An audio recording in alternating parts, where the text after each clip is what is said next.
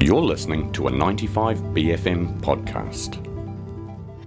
On the line, we've got Prime Minister Chris Hipkins. Kia ora, Chris. How are you this morning? I'm great, thank you. How are you? Good. It's nice to chat with you today. There's plenty going on in the country. Let's start with uh, a bit of a touch base on what's happening with the cyclone recovery efforts uh, and also the flooding recovery efforts. It's going to be a very long road, but what are we seeing at the moment? What we're seeing at the moment is, you know, people, I guess, getting on with their cleaning up jobs, um, we're trying to do what we can do to support the communities uh, affected with those kind of immediate jobs of just getting life back to something that feels a bit more normal. Clearly, we've got some big transport challenges. Probably they're the big thing ahead of us with the power now back on in most areas, with telecommunications largely restored. We're now got to get the roads back up and running again, and you know there's been some pretty extensive damage to roads, so that's a big area of focus. And then just helping people get get the cleanup um, underway and also um, make sure that we're you know pre- preparing to make those big decisions around where we rebuild and how we mm. rebuild. Speaking of rebuilding and the transport networks, it is going to be a really big effort. Do we need to start reframing perhaps how we're thinking about the timeline? Obviously, there's urgency to get connectivity back up, but there's some pretty major damage that's going to have to be uh, rectified here. Yeah, so I mean, I guess you can you can approach it in three phases. One is um, how do we just restore the lifelines that you know are required? So those kind of key transport connections, and that includes things like using Bailey bridges where roads have been washed out and all of those things. Second is how we kind of rebuild back to something that feels a bit more normal, um, and then the third is how do we how do we how do we rebuild to be more resilient and to build back better?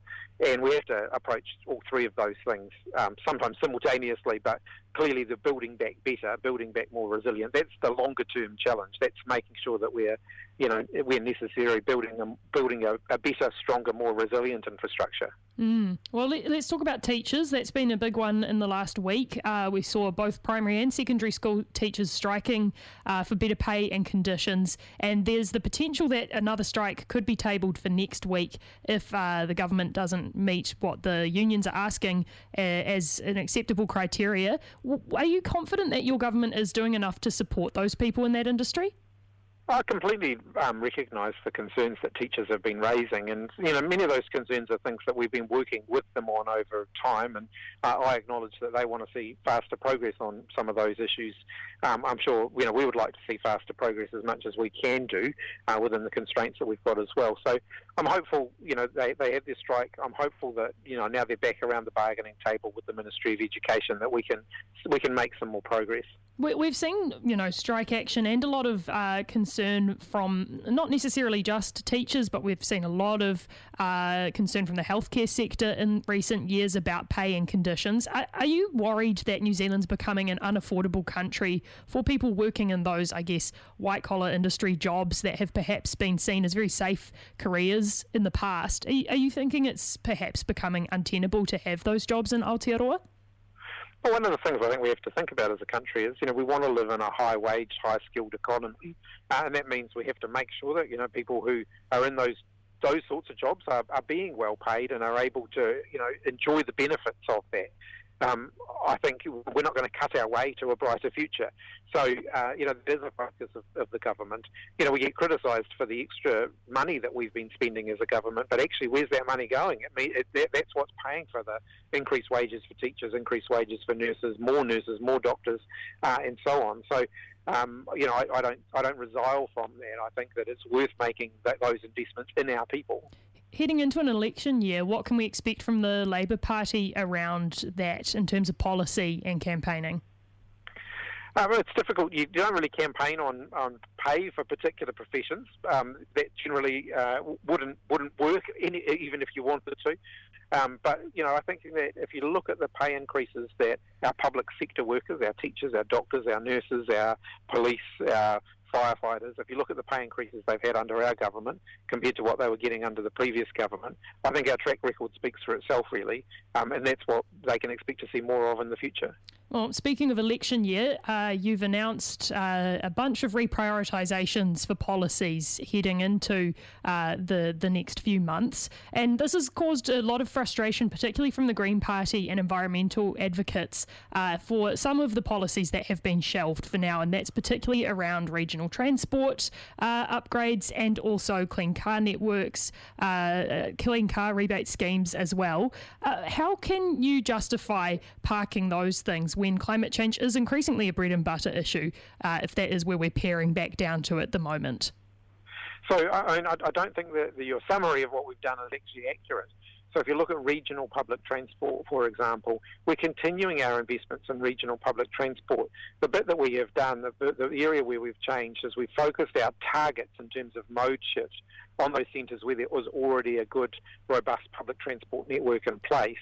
Um, in time, we want to see mode shift in those regional areas as well, but we have to build the public transport network first before we can ask people to get out of their cars and start using public transport more. I don't think it's reasonable to say to people we're going to set these arbitrary targets to have uh, fewer kilometres travelled by private vehicle and more um, by public transport if the public transport options don't exist.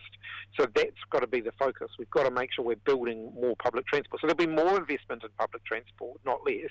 Um, but it's just a question of around how we structure the targets.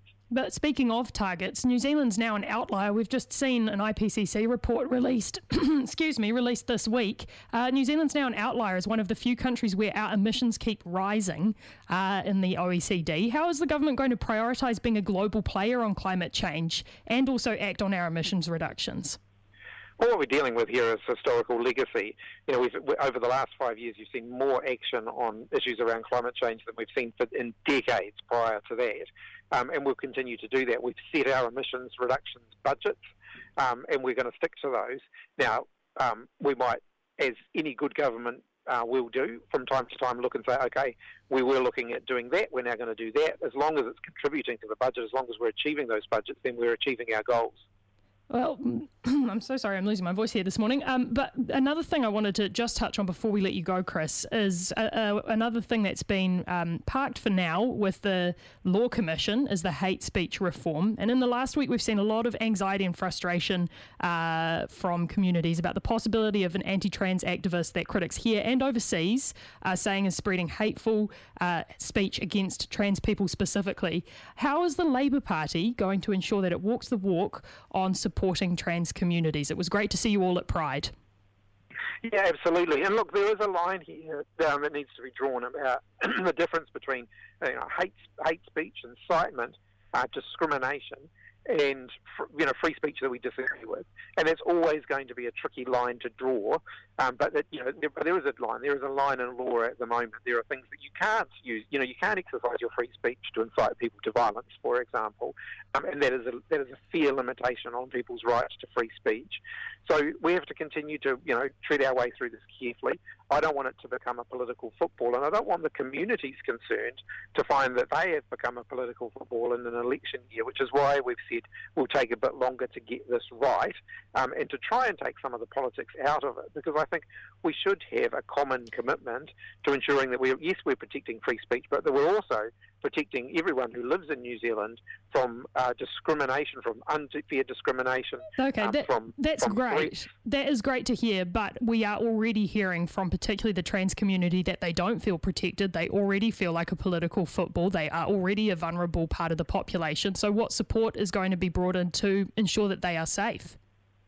Um, look, there, there's a lot of support that we can provide to the trans community, including through our leadership.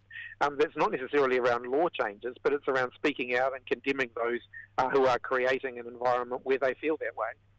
All right. Well, thank you very much for your time this morning, Prime Minister Chris Hipkins. We really appreciate it. We'll talk to you again in a couple of weeks. All right. Cheers. Kia ora. That was a 95BFM podcast. Support 95BFM with a B card. Go to 95BFM.com slash sign up.